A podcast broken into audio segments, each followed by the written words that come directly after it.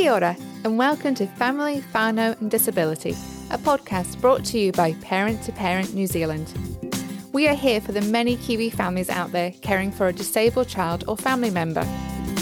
We know the journey caring for a disabled or a neurodiverse child is not an easy or a straightforward one, so this podcast is a place to explore the issues that affect us, to share stories, swap tips and even have a laugh or two.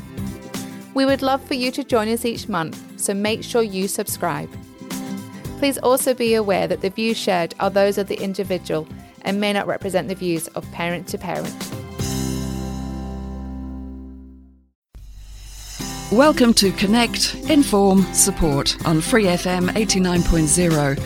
Brought to you by Parent to Parent, the not-for-profit organisation supporting families and whānau of babies, children, teens and adults with any type of disability or health impairment.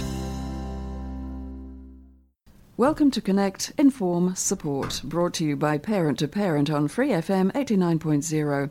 We're talking to Anne Wilkinson today. Now, Anne has been involved with Parent to Parent for a long time. She started as a volunteer, a support parent, service manager, and then ultimately as chief executive for twelve years. Anne is joining us shortly, but also in the studio we've got Jackie Stokes. Jackie is a support parent, and we'll be learning just what it takes to be a support parent with Parent to Parent. Connect, Inform, Support is the name of our program, and um, that's what it's all about at Parent to Parent. Now, today we're having a look at the organisation from when it began, and we welcome to um, the studio Anne Wilkinson, because, Anne, you have done everything at Parent to Parent, a former C E O. Welcome to the program. Can you tell us when Parent to Parent first started? Yes, it's, well, it started in nineteen eighty-three. The concept was brought back to New Zealand by um, Ray Murray and Gary Hornby, who at the time were worked at the Auckland College for Education, and they were at a conference in Perth. While at the conference, they met up with some people who had who had got involved with the newly formed Parent to Parent in the United States, and that's the really where the models come from, and that's the big was the beginnings of it.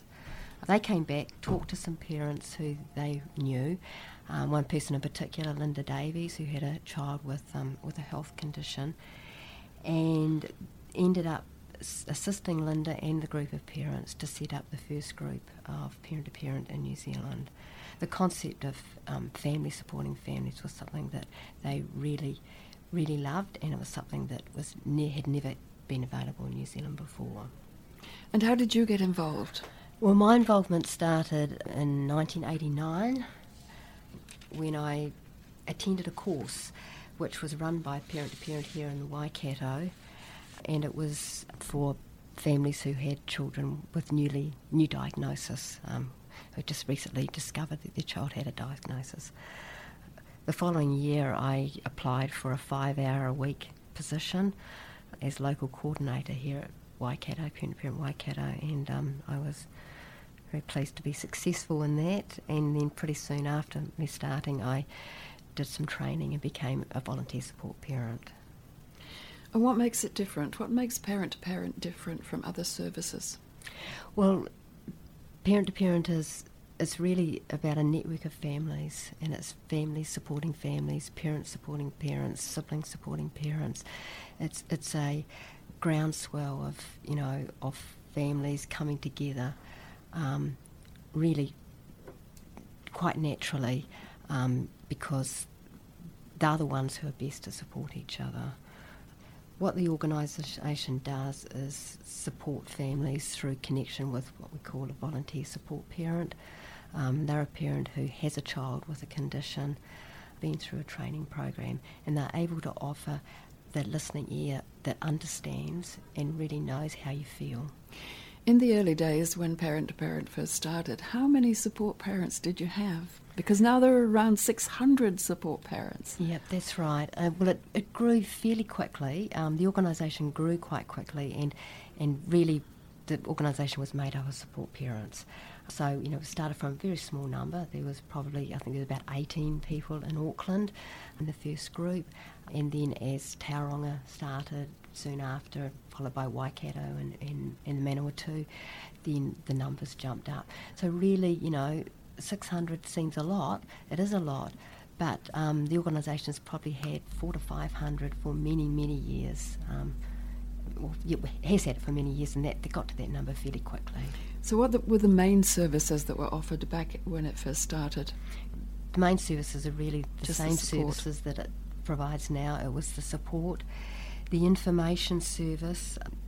The information service was developed in the first couple of years of it, um, of it, of the organisation starting, and that was due to the fact that there was no information for families that they could really understand. Uh, most things, that, most information that was out there was written for medical journals and textbooks, and so that was something that was really needed. And so the organisation started researching and, and making connections with overseas organisations that were able to provide information that was written for families. And how many people did you have at the very beginning working all this out? Well, really there was a bunch of volunteer committees around the country in those groups that had started, the early adopters, and there was um, what was called a national committee, just a small number, about ten people, eight to ten people, and so it was a bunch of volunteers. Two significant people in the early days were um, Shirley Wass, now Shirley MacDonald, um, who was the first national coordinator, or we now call it C E O, and uh, Sally Duncan, who was the first national president. Together they travelled around the South Island, met with groups of parents, and really assisted them to start up groups down there.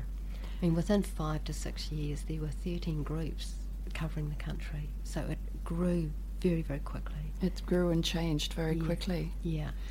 yeah. So, how, with the organisation itself, how has that changed over the years?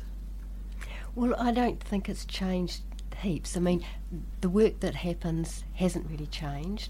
It continues and it's developed and it's updated for the for the modern world and, and modern preferences and and just how New Zealand is at the moment, or is now, for every now that comes along. And but the organisation itself has grown hugely in numbers, and I guess the, the most significant thing, which happened quite a few years ago, was that we, you know, we resulted in having a huge staff, paid staff team, which helped, particularly um, as time went on and it became much harder for people to be able to devote lots and lots of voluntary time to the organisation. And so there's a staff team which operates throughout the country, so there's somebody paid in every area that the organisation exists in, and there's a, um, a you know, quite a big team in, in Hamilton at the national office who support the work of the groups around the country. Have you got any thoughts on what the future holds for Parent to Parent? Just how, I mean, how big is Parent to Parent? Say, you, I mean, you talked about Perth. How big was Parent to Parent when you started it here? How big is that, their organisation in Australia? In, oh no, it's in, it's in the States. Oh, mainly, yeah. Sorry, yeah. They, they went to Perth and they met some people from the United States. Oh, yeah. I see. So it's yes. the United States, which is the Yeah, where it's come from and where it continues, and, and really is kind of like the international kind of overseer of, of the work that's done around the country, um, or around the world, I should say. The, in in the in the States, there are there's a, an overarching Parent to Parent U S A, which is a, a, a committee or a board that oversees all of the parent-to-parent groups in the States, and probably each each of the states that has a parent-to-parent group, their group would be similar size to Parent-to-Parent New Zealand. So New Zealand kind of fits in into the picture in that way, as size-wise, and that's because of our population. But in leading the work, we've been really quite significant. Uh, the, the training program for training volunteer support parents, that came from New Zealand, or that idea came from New Zealand first. We've gone on and developed a sibling support program, which is, you know, because this is what our kids said they needed, and it became very clear that they wanted something for themselves to help them to handle what was happening for them in their situation, and um, and they've seen that, and Yeah, so, so we, we've done things, more probably more things than what's happened in the United States in a lot of ways, yeah. A lot of um, the work we do is, in, particularly in the regions, which is very important work, which is about really connecting with families and really supporting them. It's just kind of ordinary things like family get-togethers and family supports. Where you can go along, you can go along for a weekend or a day, a fun day or something with your family, with all your family members. Or feel included, basically. You feel that your your member, your your child is also included because everybody understands. Um, so there are those things that's very, very important, which we do in New Zealand very, very nicely. Nearly six hundred um, volunteer parents. How many do you think you really need in a country this size? Well, we need them and we need more. The, the fact is that because we have a very small population, some of the conditions that people's children have are very, very rare. It might it might only happen twice in a generation in the world, for instance. So, you know, part of else of what we do and why it's really important we've got connections with overseas organisations and parent-to-parent in, in the States is that um, to be able to connect somebody with the right person, we have to look overseas as well. So if somebody comes and their child has a very rare condition, what we're doing is connecting them with a support parent who has a child with the same condition or something very similar. So looking for that, we're always looking for more people. And there we've got the, the conditions that are, are much more out there, people have heard of, much more common. Then we've got, of course, we've got more people wanting those. And so, and as I say, we have a volunteer base. The matching we do is, is very, qu- really quite precise and very carefully done to ensure that the best possible support is provided for the person wanting that support. Yeah.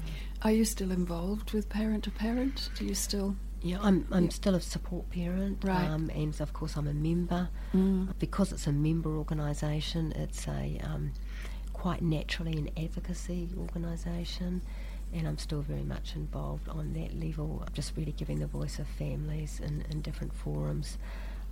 Yeah, also recently I was honoured to be made a, a life member of the organisation, which I think I hold very dearly, yeah. Thank you so much, Anne, for coming in, and thank you so much for your time today, because you've given us a really great background on on Parent to Parent, where it started, those small beginnings, to what it is now. It's just been a pleasure talking to you. Thank you. Thank you. Thank you. Parent to Parent operates a parent support network for families raising a child with a disability or health impairment in New Zealand. Jackie Stokes is a support parent. In fact, Jackie is one of around six hundred support parents around the country. We're really fortunate to have you here today, Jackie. Welcome. Thank you. How long have you been a support parent? About fifteen years. Gosh, that's a long time. Yes. So how did you start uh, with Parent Parent? What, what made you want to become a support parent? Well, initially I went to Parent to Parent to get support for my own son who has a disability, and I was looking to get support, and they suggested that I ring another support parent, and that's how I was introduced, and we talked, and from that, when I moved to Hamilton, they had coffee groups here, and, and I went along to the coffee groups and got to meet other parents, and then from that I was asked, you know, would you like to think about becoming a support parent? And um, as a, as a parent, how did you feel attending those uh, coffee mornings and talking to people who were having the same problems, the same difficulties, um, or just someone to share those, even, you know, good times, bad times? How how important was that for you? It's really important, because you go along to school or kindy, and the other parents, their experiences aren't quite the same as yours. So it's good to have someone else that you can, and you can talk about some things that other parents would just be aghast and they'd be shocked, and you can all have a good laugh, because, you know, and you can also talk about the little milestones. You know, your child might start talking at six, and so that to you is, is a really great milestone, but you can't really talk about that to other parents whose children started talking naturally, you know, one, and and so that's that was the best thing about going to those coffee mornings, is being able to share both the funny things and, and the tragedy that you're having, you know. As well. Mm. So then you decided to be a support parent yourself. Yeah. Why did you do that? You just wanted to help other other parents? Yeah, it, it took a bit of coaxing to get me along because I was like, oh, I don't think I've got anything to offer. And so it took a bit of coaxing and they got me along, and um, and they just sort of said it was just talking to people, like what you're doing at the coffee group, and it's just more one-on-one. Yeah. So did you have training? Do you get the training for yep. to be a support so parent? You, what what was that? So you go along for a weekend training course, and it's pretty intensive, and they talk about, um, you learn skills about active listening and about um, grief, and um, it's just what services are out there to sort of steer people in the right direction. Yeah. Do parents sometimes start off a phone call to you by saying, I don't know that I should be really asking this, or this might sound really silly, but this is what's happening? And for me, I, I think that the biggest thing would be that the, the, the, the smallest thing you think about but becomes huge in your head, and you could, you can get on the phone and say, look, this sounds probably really silly, but... And there you are to say, no, it's not silly at all. The smallest thing, you phone and we will give you advice, we will listen, and we've probably heard it before. I think that sort of must be really reassuring to someone. Yeah, usually the conversation starts, it's very, they don't know where to start, and they've often called because they have a specific question they want to ask. So they've told parent to parent, this is an issue I'm having and I'm looking for someone to relate to. So it starts from there, but then other little things can often come up, you know, that they weren't, oh, oh I didn't want to ask about this, or mm. and that's, and the conversation can go on. Some of the conversations can last an hour. You know, you just start talking and relating, and you, you give some of what's happened to you, and then that brings more questions out of, oh, yes, that's happened to me. Do parents sometimes feel as if they should be coping on their own, that they're, they're feeling, um, yes, that they should be coping and not particularly asking for advice all the time? Or are, are parents quite willing to admit they're overwhelmed and they need some advice? Um That, it no, must be. Yeah, they they don't really, they think that, oh, you know, we've, we're doing this and this, and we think we're coping, and then when you start talking and drawing them out, you know, then they start going, well, we're not really coping with this, and, you know, I'm having problems with this, and that's when you can reassure them and say, look, everyone's, you know, I've been through it, people I've talked to, they've been through it, and it's natural to feel that way, and, um, you know... So um, support parents are, are sort of put together with parents with the same, um, you know, that the child has the same disabilities, or do you do you have parents with a whole range that you have to um, find out information for, or a little bit with? Of both? Um, I've had parents with the same disability, and then I've had parents who have a specific issue that I've had. And it might not be the same disability, but a similar issue, you know, toileting at ten years old, and what sort of issues did you have, or, you know, speech problems. And and so you can still relate and, and give them advice around mm. that, even though that's a different disability. How do parents feel sometimes when they've uh, been to a doctor or a specialist, and there must be so much information given to them? Uh, do quite often parents get home and then completely, I don't know where I am with this information. Do you get parents like that, that they, they feel overwhelmed with what they've been told? And it must be such a relief to be able to think, oh, I'll ring Jackie, she'll know what to do. She will help me with this. Do you get parents that are that are, are feeling overwhelmed with all the information that's that's given to them at times? Yep, they are very overwhelmed, and often... Um, there's a lot of information, they'll go on the internet, and there's a lot of information that's just wrong, and so you need to tell them, you know, you need to sift through the information. If you know um, good support groups for that specific disability, point them in that direction to get more specific information. Um, you know, sort of don't read everything on the on the internet, as truth. But there's also a sense of relief, because sometimes parents have wondered, like our child was diagnosed at two and a half. For two and a half years we were going, this child's not quite like our first child. There's something a bit different, and it's for us it was a relief to go, yay, we've got, you know, a label. And so there's that mixture of being overwhelmed with all this new information, but a sense of relief, well, at least we've got a starting point of where to move forward from here. And as a parent, how did you find out about Parent to Parent? Um, I was getting a um, a assessment for respite care, and the the person who was doing the assessment suggested that I ring up Parent to Parent. So would you advise parents to be a support parent? What what do you um, feel about being a support parent? Obviously, you've been a support parent for a long time, so you yep. you, you must feel it is incredibly worthwhile. It, it's really worthwhile. You get to learn. You don't just learn about um, or meet new people, but you also learn more about yourself. And so often you talk about yourself and your own problems as well to the person and say, oh, this is what we went through, and it's a good time to reflect and think, oh, well, we've done that. That's, you know, a great achievement that I've done, and you don't even realise it until you start talking to other people. So do you still, as a parent, um, need to talk to um, support people with a child that's growing? Because each year you're learning different things. So do you still need to talk to as, people? Yeah. Or, uh, as as the, as your child grows, our son's now left school. So, you know, as he was getting towards leaving school, there was all those concerns about what happens next, where do we go? And it was great to talk to um, parents who had adult children now who could say, well, this is what happened to us and these are the difficulties we've had. And you know, even as your children become adults, you still have different stages they go through, and you can still talk to adults, you know, the, the parents of adults, and find out what they've done.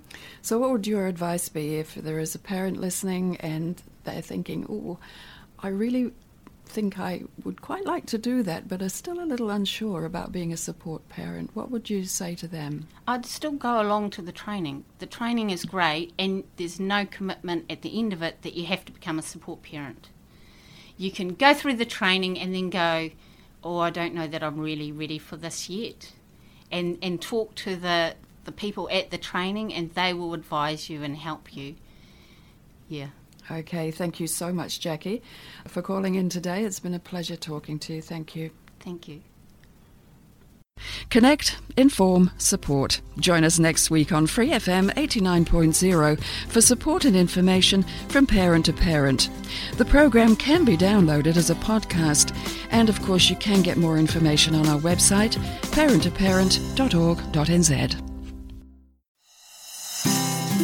This has been Family, Whānau and Disability from Parent to Parent. I have been your host, Johanna. We hope that you enjoyed the podcast and that you'll join us again soon.